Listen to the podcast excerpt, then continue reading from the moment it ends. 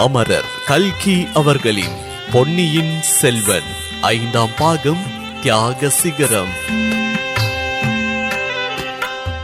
பதினேழாவது அத்தியாயம் யானை எரிந்தது. சென்ற அத்தியாயங்களில் கூறிய சம்பவங்கள் நடந்த அன்றைக்கு முதல் நாள் நாகைப்பட்டின நகர மாந்தரின் விருந்தினராக இளவரசர் அருள்மொழிவர்மரை நாம் விட்டுவிட்டு வந்தோம். விருந்தெல்லாம் முடிந்த பிறகு அலங்கரித்த யானை மீது ஏறி இளவரசர் புறப்பட்டார். எண்ணற்ற மக்கள் அவரை தொடர்ந்து தஞ்சைக்கு வருவோம் என்று கிளம்பினார்கள்.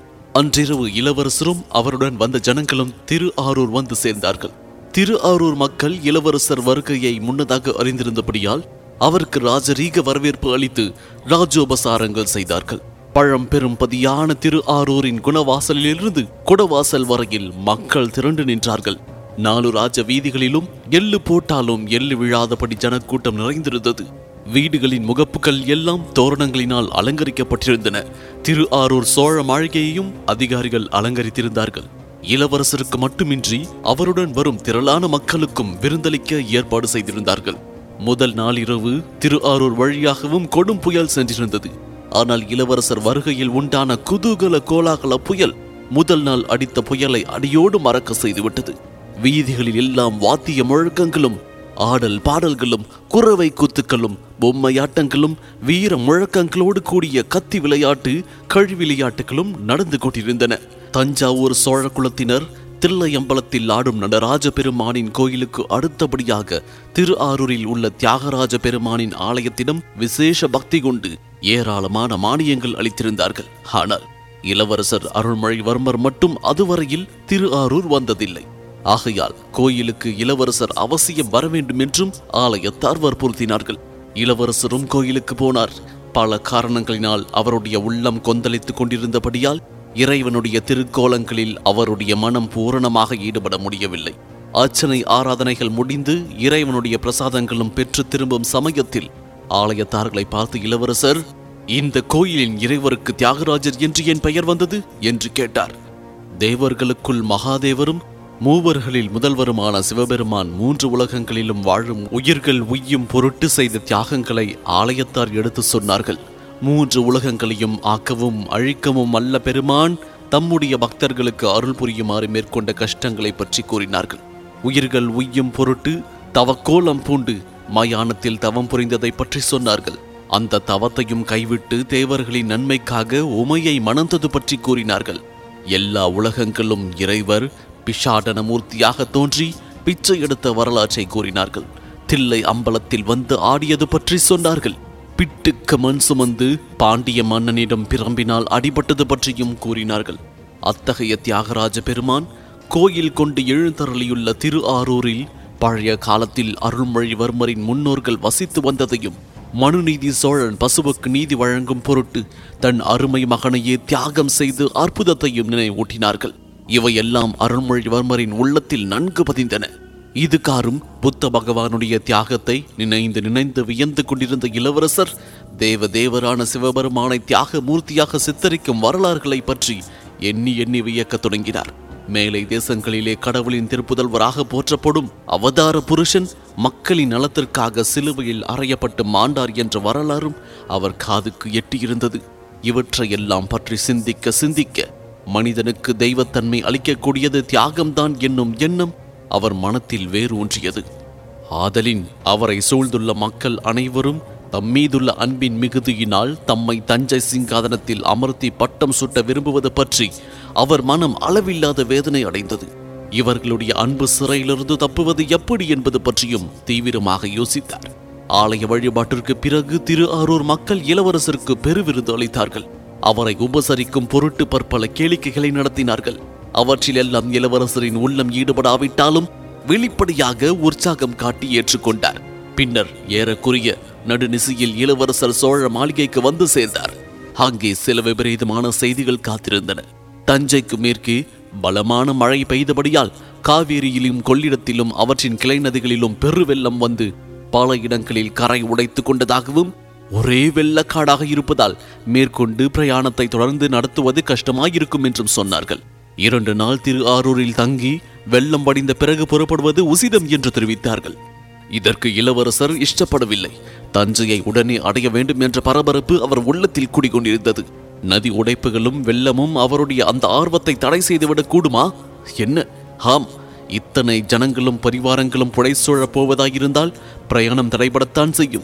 தாம் மட்டும் தனியே யானை மீது ஏறி சென்றால் பிரயாணம் தடைபட வேண்டிய அவசியமில்லை. யானைக்கு அண்டாத ஆழம் உடைய நதி எதுவும் தஞ்சைக்கு போகும் வழியில் இல்லை. அப்படி இருந்தாலும் இளவரசருக்கு அதை பற்றி கவலை கிடையாது. தண்ணீரிடத்தில் அவருக்கு எப்போதும் அச்சம் ஏற்பட்டதில்லை. பொன்னி நதி அவருடைய அன்னைக்கு மேலான அன்புடையவளாயிற்றே. சின்னன் சிறு குழந்தை பிராயத்தில் தான் முழுகி போகாமல் காப்பாற்றிய காவேரி தாய் இப்போது தன்னை காப்பாற்ற மாட்டாளா? இந்த பெருந்திரளான மக்களிடமிருந்து எப்படி தப்பித்து செல்வது என்பதுதான் கேள்வி. அயோத்தியின் மக்களிடமிருந்து ராமர் இரவுக்கிரவே தப்பி சென்றது பொன்னியின் செல்வருக்கு நினைவு வந்தது. அவ்விதமே அவரும் இரவில் ஜனங்கள் தூங்கும் சமயத்தில் போய்விட்டால் என்ன? எல்லாவற்றிற்கும் யானை பாகனிடம் எந்த நேரத்திலும் புறப்பட ஆயத்தமாக இருக்கும்படி சொல்லி வைப்பது நல்லது. இந்த எண்ணம் தோன்றியதும் யானை பாகனை அழைத்து வரும்படி அரண்மனை சேவகனுக்கு இளவரசர் கட்டளையிட்டார். சேவகன் வீதிக்கு சென்று பார்த்துவிட்டு உடனே திரும்பி வந்தான். யானை மட்டும் வாசலில் கட்டியிருக்கின்றதென்றும் யானை பாகனை காணோம் என்றும் தெரிவித்தார் ஒருவேளை வீதிகளில் நடைபெறும் ஆடல் பாடல் களியாட்டங்களை பார்க்க போயிருப்பார். அவன் திரும்பி வந்ததும் அழைத்துவார் அல்லது யாரையாவது சிலரை அனுப்பி தேடி பார்க்க சொல் என்று இளவரசர் கட்டளையிட்டார். ஆகட்டும் அரசே படகோட்டி முருகையன் என்பவன் ஒருவன் மாளிகை வாசலில் வந்து காத்திருக்கின்றான். தங்களை அவசரமாக பார்க்க வேண்டும் என்று அவன் பிடிவாதம் பிடிக்கின்றான் என்றான் சைவகன். படகோட்டி முருகையனை இத்தனை நேரம் மறந்திருந்தது பற்றி இளவரசர் பச்சாதாபம் கொண்டார். தாம் ரகசியமாக தப்பி செல்வதற்கு அவன் ஒருவேளை உதவியாக இருந்தாலும் இருப்பான். அவனை உடனே தம்மிடம் அனுப்பும்படி அரண்மனை சேவகனுக்கு கட்டளையிட்டார். முருகையன் இளவரசரிடம் வந்ததும் அவருடைய காலில் விழுந்து தேம்பி அழத் தொடங்கினான். இந்த மூட பக்தனை சமாதானப்படுத்துவது அவனிடம் விஷயங்களை கிரகிப்பதும் சிரமமான காரியம்தான். ஆயினும் செய்ய வேண்டும். முருகையன் தனது துயரத்தின் காரணத்தை கூறினான். அதன் விவரமானது முருகையன் நாகைப்பட்டினத்திலேயே தன் மனைவியிடமிருந்து பிரிந்துவிட்டார் திரு அரூர் வந்து சேர்ந்த பிறகு அவளும் அங்கு வந்திருக்கின்றாளா என்று பார்ப்பதற்காக ஜனக்கூட்டத்தினிடையில் அவன் அலைந்து சுற்றினான். ஒரு ஜாம நேரம் தேடிய பிறகு ராஜ வீதியிலிருந்து பிரிந்து சென்ற ஒரு சந்தின் முனையில் அவன் மனைவியும் இளவரசர் ஏறி வந்த யானை செலுத்திய யானை பாகனம் போவதை கண்டான். அவர்கள் சந்தில் புகுந்ததும் மிக வேகமாக நடந்து சென்றார்கள். முருகையனும் தொடர்ந்து போனான். கடைசியாக ஒரு வீட்டின் வாசலில் நின்றார்கள். அங்கே இன்னொரு மனிதன் அவர்களுக்காக காத்துக் கொண்டிருந்ததாக தோன்றியது. அவனும் இவர்களோடு சேர்ந்து கொண்டான். பிறகு மூன்று பேரும் சேர்ந்து போனார்கள். முருகையனுக்கு ஏதேதோ சந்தேகங்கள் உதித்தன. தன் மனைவியின் ஒழுக்கத்தை பற்றியே ஐயம் கொண்டான். உண்மையை கண்டுபிடிக்க ஆத்திரம் அடைந்தான் ஆகையால் அவர்களை போய் பிடித்து விடாமல் பின்னாலேயே போனான். அவர்கள் ஊரை தாண்டி வாய்க்கால் வயல் வரப்புகள் வழியாக சென்று கடைசியில் ஒரு மயானத்தை அடைந்தார்கள். முருகையனுடைய உள்ளம் பயங்கரத்தை அடைந்தது. ஆயினும் அவன் விடாமல் சென்று மயானத்தில் இருந்த ஒரு மரத்தின் பின்னால் ஒளிந்து கொண்டான். ராக்கம்மாளோடும் யானைப்பாகனோடும் வழியில் சேர்ந்து கொண்ட மனிதன் மயானத்தில் சாம்பலை பூசிக்கொண்டு ஏதேதோ பயங்கரமான மந்திரங்களை உச்சரித்தான். பிறகு யானைப்பாகனை பார்த்து நாளை காலையில் உன் உயிருக்கு ஆபத்து வரப்போகின்றது. ஜாக்கிரதையாயிருந்து பிழை என்றான். யானைப்பாகன் கதிகலகத்தோடு என்ன ஆபத்து? எவ்விதம் வரும்? தெரிந்தால் அல்லவா பிழைக்கலாம்? என்றான். யானைக்கு திடீர் என்று மதம் பிடிக்கும். நீ அருகில் சென்றதும் உன்னை கீழே தள்ளிவிட்டு ஓடும். உன்னால் தான் யானைக்கு மதம் பிடித்தது என்று ஜனங்கள் எண்ணுவார்கள். உன் கையில் உள்ள அங்குசத்தை பிடுங்கி உன்னை கொன்று விடுவார்கள் என்றான் மந்திரவாதி. ஐயையோ தப்புவதற்கு வழி என்ன? என்று யானை பாகன் கேட்டான். நாளை காலையில் யானையிடம் நெருங்காமல் இருந்துவிடு என்றான் மந்திரவாதி. அது எப்படி முடியும்? பின்னால் ராஜதண்டனைக்கு உள்ளாக நேரிடுமே என்று யானை பாகன் அலறினான். அப்படியானால் என் வீட்டிற்கு வா.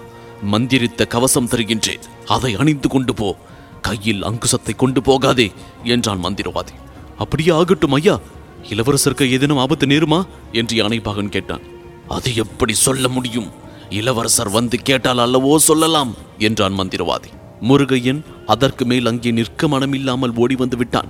நாளை காலையில் யானைக்கு மதம் பிடிக்கப் போகும் செய்தியை இளவரசரிடம் சொல்லி எச்சரிப்பதற்காகவே முக்கியமாக ஓடி வந்தான். இதையெல்லாம் கூறிவிட்டு முருகையன் மீண்டும் தேம்பி அழுதான். அப்பனே ஏன் அழுகின்றாய்? நீதான் சமயத்தில் வந்து எச்சரிக்கை செய்துவிட்டாயே. இனி நான் பார்த்துக் கொள்கின்றேன் என்றார் பொன்னியின் செல்வர். ஐயா இதிலெல்லாம் என் மனைவி சம்பந்தப்படுவது பற்றி தான் வருந்துகின்றேன். ராக்கம்மாளை பற்றி என்ன நினைப்பது என்று எனக்கு தெரியவில்லை. அவளை பற்றிய பல சந்தேகங்கள் திரும்பி வருகின்றன என்றான் முருகையன். அவளை நான் திருத்தி விடுகின்றேன். நீ கவலைப்படாதே. உடனே திரும்பிப்போ யானை பாகனை எப்படியாவது தேடி பிடித்து அழைத்துக் கொண்டு வா என்றார் இளவரசர். படகோட்டி முருகையன் போன பிறகு பொன்னியின் செல்வ சிறிது நேரம் சிந்தனையில் ஆழ்ந்திருந்தார். முருகையன் கண்டது கேட்டது இவற்றின் பொருள் என்னவாக இருக்கும் என்று ஊகத்தினால் அறிய முயன்றார். பழுவட்டரையர்களின் உச்சேதம் பாண்டிய நாட்டு சதிகாரர்களின் முயற்சி இவற்றை குறித்து இளைய பிராட்டி கூறியதை இளவரசர் நினைவுபடுத்திக் கொண்டார். அந்த சதிகாரர்களின் முயற்சியில் இது ஒன்றாக இருக்கலாம். அல்லது வெறும் அசட்டுத்தனமாகவும் இருக்கலாம். எப்படி இருந்தாலும் காலையில் நாம் என்ன செய்ய வேண்டும் என்பது பற்றி ஒரு முடிவுக்கு வந்தார். பிறகு நிம்மதியாக நித்திரையில் ஆழ்ந்தார். மறுநாள் அதிகாலையிலேயே எழுந்து பிரயாணத்திற்கு ஆயத்தமானார். மாளிகை வாசலுக்கு வந்தார். அங்கே கட்டியிருந்த யானை இளவரசரை பார்த்ததும் ஆதரவோடு துதிக்கையை நீட்டி அவரை தடவி கொடுத்து கொஞ்சியது. யானைக்கு மதம் பிடிக்கும் என்று மந்திரவாதி கூறியதாக முருகையன் சொன்னது இளவரசருக்கு நினைவு வந்தது. மதம் பிடிக்கும் என்பதற்கு அறிகுறி எதுவும் இல்லை. யானை பாகன் எங்கே? என்று இளவரசர் உரத்த குரலில் கேட்டார். உடனே பல குரல்கள் யானை எங்கே? என்று எதிரொலி செய்தன. இளவரசரைப் போலவே அதிகாலையில் பிரயாணத்துக்கு ஆயத்தமாக ஜனங்கள் திரண்டு வந்திருந்தார்கள். அவர்களிடையே அகப்பட்டுக் கொண்டு முன்னால் வர முடியாமல் திணறிக் கொண்டிருந்த முருகையனை பார்த்தார். அவனை நோக்கி சமிஞ்சை செய்யவே ஜனங்கள் அவனுக்கு வழிவிட்டார்கள். முருகையன் அருகில் வந்து இரவில் வெகு நேரம் தேடிய பிறகு தன் மனைவியை மாத்திரம் கண்டுபிடித்ததாகவும் அவள் தான் மயானத்திற்கு போனதையெல்லாம் அடியோடு மறுத்து முருகையனுக்கு பித்து பிடித்து விட்டது என்று கூறியதாகவும் யானை பாகன் அகப்படவே இல்லை என்றும் சொன்னார் அதை பற்றி கவலை இல்லை முருகையா. யானையின் காலை கட்டியுள்ள சங்கிலியை அவிழ்த்து விடு என்றார் இளவரசர். முருகையன் அவ்வாறு அவிழ்த்து விட்டுக் கொண்டிருக்கும் போதே இதோ யானை பாகன் வந்துவிட்டான் என்று ஒரு குரல் கேட்டது. வந்துவிட்டான் வந்துவிட்டான் என்று பல குரல்கள் ஒலித்தன. கையில் அங்குசத்தோடு யானைப்பாகன் ஓடி வந்து கொண்டிருந்தான். கூட்டத்தில் இருந்தவர்கள் அவசர அவசரமாக விலகிக் கொண்டு அவனுக்கு வழிவிட்டார்கள். பொன்னியின் செல்வரும் நல்ல வேலை என்று பெருமூச்சு விட்டு யானைப்பாகன் ஓடி வந்து கொண்டிருந்த திசையை நோக்கினார். பாவம் ஒரு நாள் இரவு அனுபவத்தில் அவன் எவ்வளவு மாறிப் போயிருக்கின்றான். பய பிராந்தி கொண்டவனாக அல்லவா தோன்றுகின்றான்?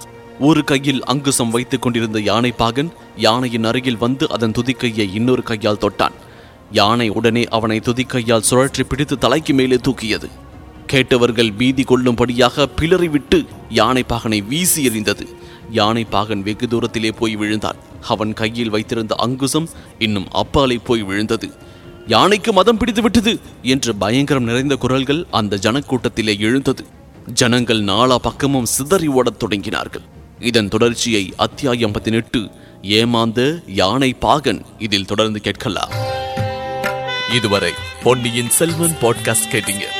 இன்ஸ்டாகிராமில் என்ன ஃபைண்ட் செய்ய முருகன் டாட் டிஜே மற்றும் ஃபேஸ்புக்கில் ஃபைண்ட் செய்ய இந்த சவுத் ரேடியோ செயலியின் இடது பக்க மேல்மொழியில் உள்ள ஷேர் பட்டனை கிளிக் செய்யுங்க.